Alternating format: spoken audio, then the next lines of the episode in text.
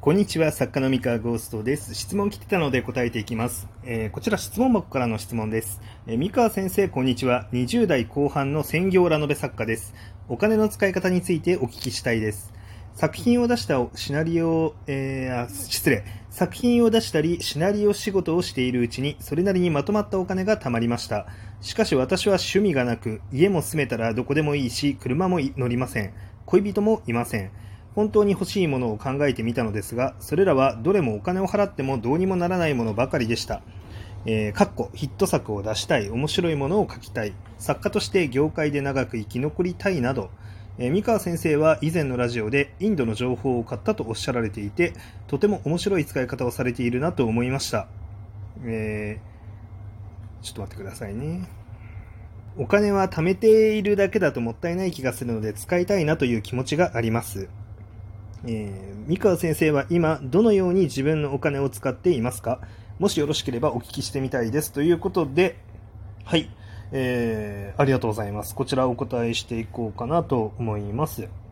僕が今どんな風にお金を使ってるかなんですが、え僕もですねこの質問いただいた方と同じでですねまあお金のかかる趣味が、まあ、まずありませんと。えっ、と、車とか趣味じゃないので、まあ、車持ってませんし、まあ、ね、普段乗りませんし、えー例えば、ね、あの、高いお酒が好きみたいな、そういう趣味もありませんし、まあ、恋人もいませんと。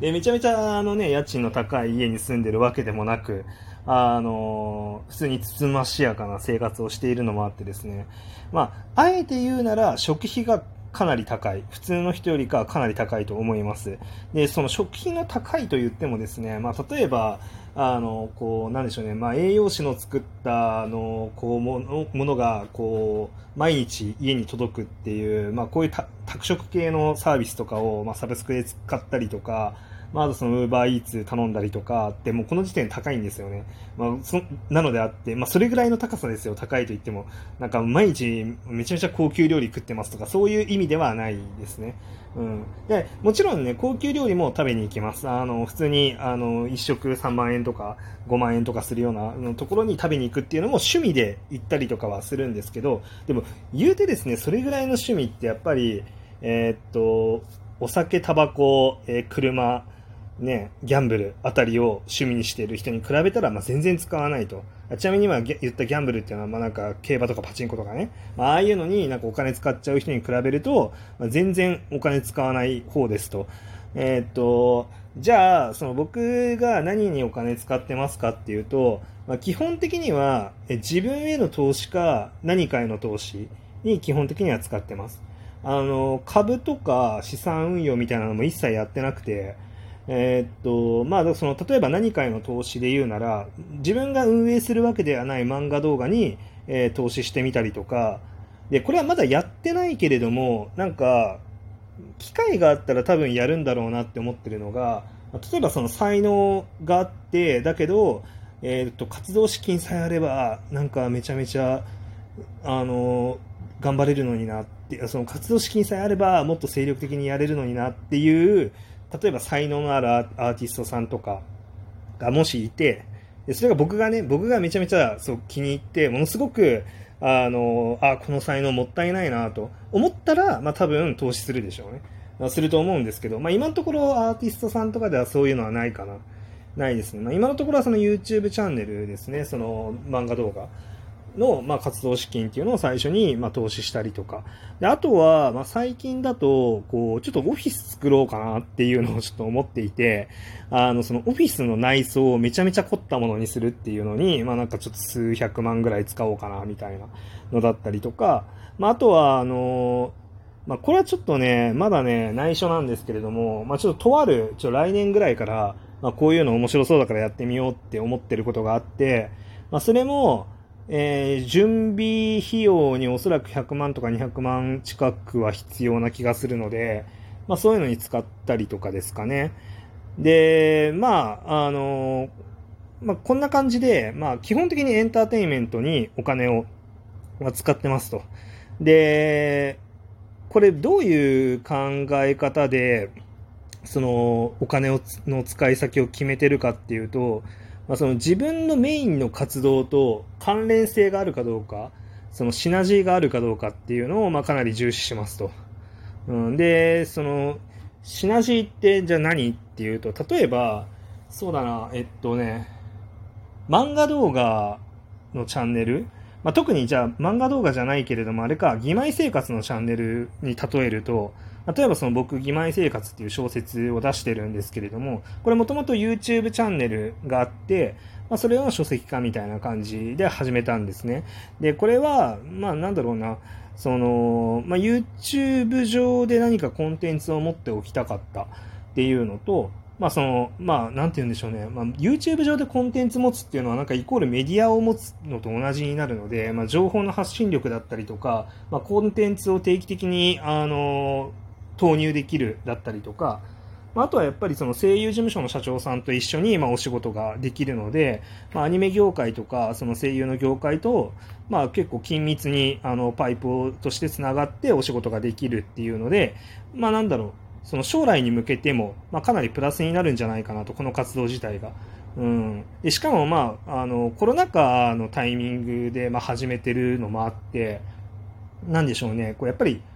その、まあ、コロナ禍のタイミングってやっぱ声優さんお仕事減ったりとかしてて、これからどうしようみたいな感じのタイミングだったので、まあ、やっぱりウィンウィンになったんですよね。まあ、こういうのやりたい、そこにお金出せますよっていうのと、まあ、その、これからどういうふうに活動していこうかなってなってた、まあ、声優事務所の社長さんと、まあ、結構それで、まあ、お互いにいいビジネス関係を築けますよねっていうので、まあ、よ、良かったなと思ってるんですね。で、まあ、これは、ただそこにお金を使っただけじゃなくて、まあ、自分にとってもプラスで、やっぱり YouTube のことを知れるっていうのは、まあ、今の時代必要だなって思ったんですよ。ただ、一作家の状態で、自分のリソースをそこに全部割いて YouTube やるみたいな、その自分の体でやるっていうのが、まあ、多分効率が悪すぎる。あの、別に僕 YouTuber ではない、なくて、まあ、作家としてね、キャリアと能力を積み上げてきてるので、それを全部捨てて YouTube 始めるっていうのが、まあ、あんまり効率良くないし、リスクも大きいんですよね。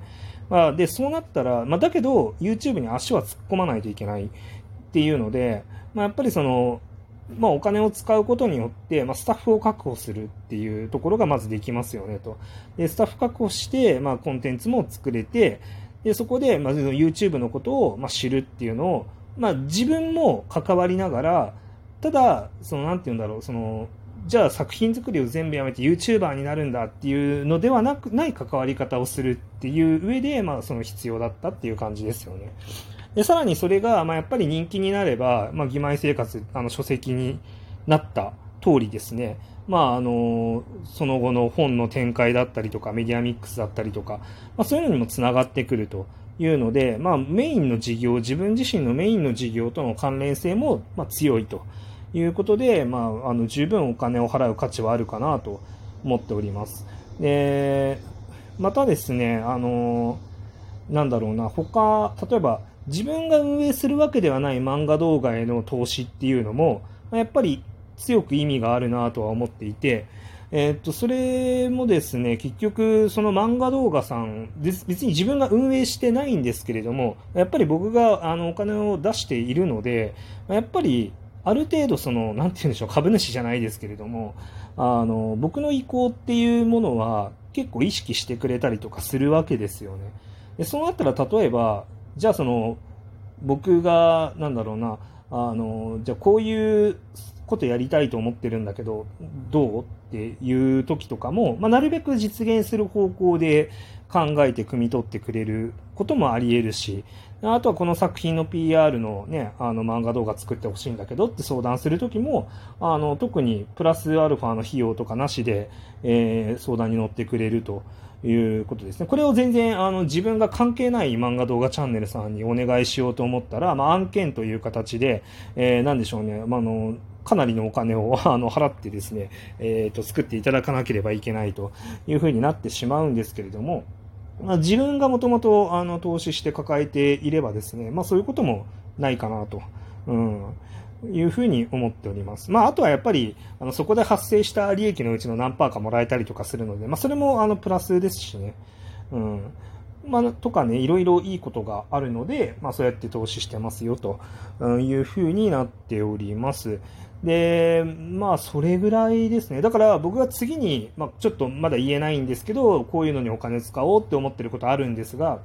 それもやっぱり、自分のその活動の上でプラスになるものっていうのを何かシナジーがあるものっていうのを考えてそこにお金を使うつもりでいますと。うん。で、まあ、これはね、なんか、うん、難しいんですけど、うんと、まあ、どこが自分のマネタイズポイントなのかっていうのと、まあ、あとはその、そうですね、その自分のマネタイズポイントを最大化するための、なんていうかその、宣伝費用、広告宣伝費用に近いんですよね、これ。あの、近いというかそのものなんじゃないかなっていうぐらい。あの、結局こういうことやってますよ。YouTube でこういうことやってますよっていう時点で、やっぱりその業界の中でのその知名度だったりとか信用度だったりとかっていうのは上がったりするので、まあ、そこにお金を払うことによってさらに漫画の仕事や小説の仕事っていうのがどんどん舞い込んできてで結果も出しやすくなるというところで、まあ、その自分が有利になっていくわけですよね。まあ、なのでそのただお金を使ってそれがなくなっておしまいですじゃなくてまあ、これをやることによって、そこにお金を使うことによって、まあ、結果的に、あれですね、プラスになると。その、自分の活動のプラスになるっていう感じですかね。はい。で、まあ、自分の活動でプラスになって、収益が上がったらですね、また別のことにもお金を使えるという、まあ、この、あの、いいサイクルを作っていくのが、まあ、一番いいのかなと思ってます。まあ、なので、質問してくれた方も、えー、まあ、自分、いろいろ考えて自分にとって何が、どこにお金を使うのが一番、あのね、あの、うまく回るのかっていうのを考えながら、お金の使い先を選べばいいんじゃないかなと思ってます。はい、というわけで今日の話は以上です。それでは。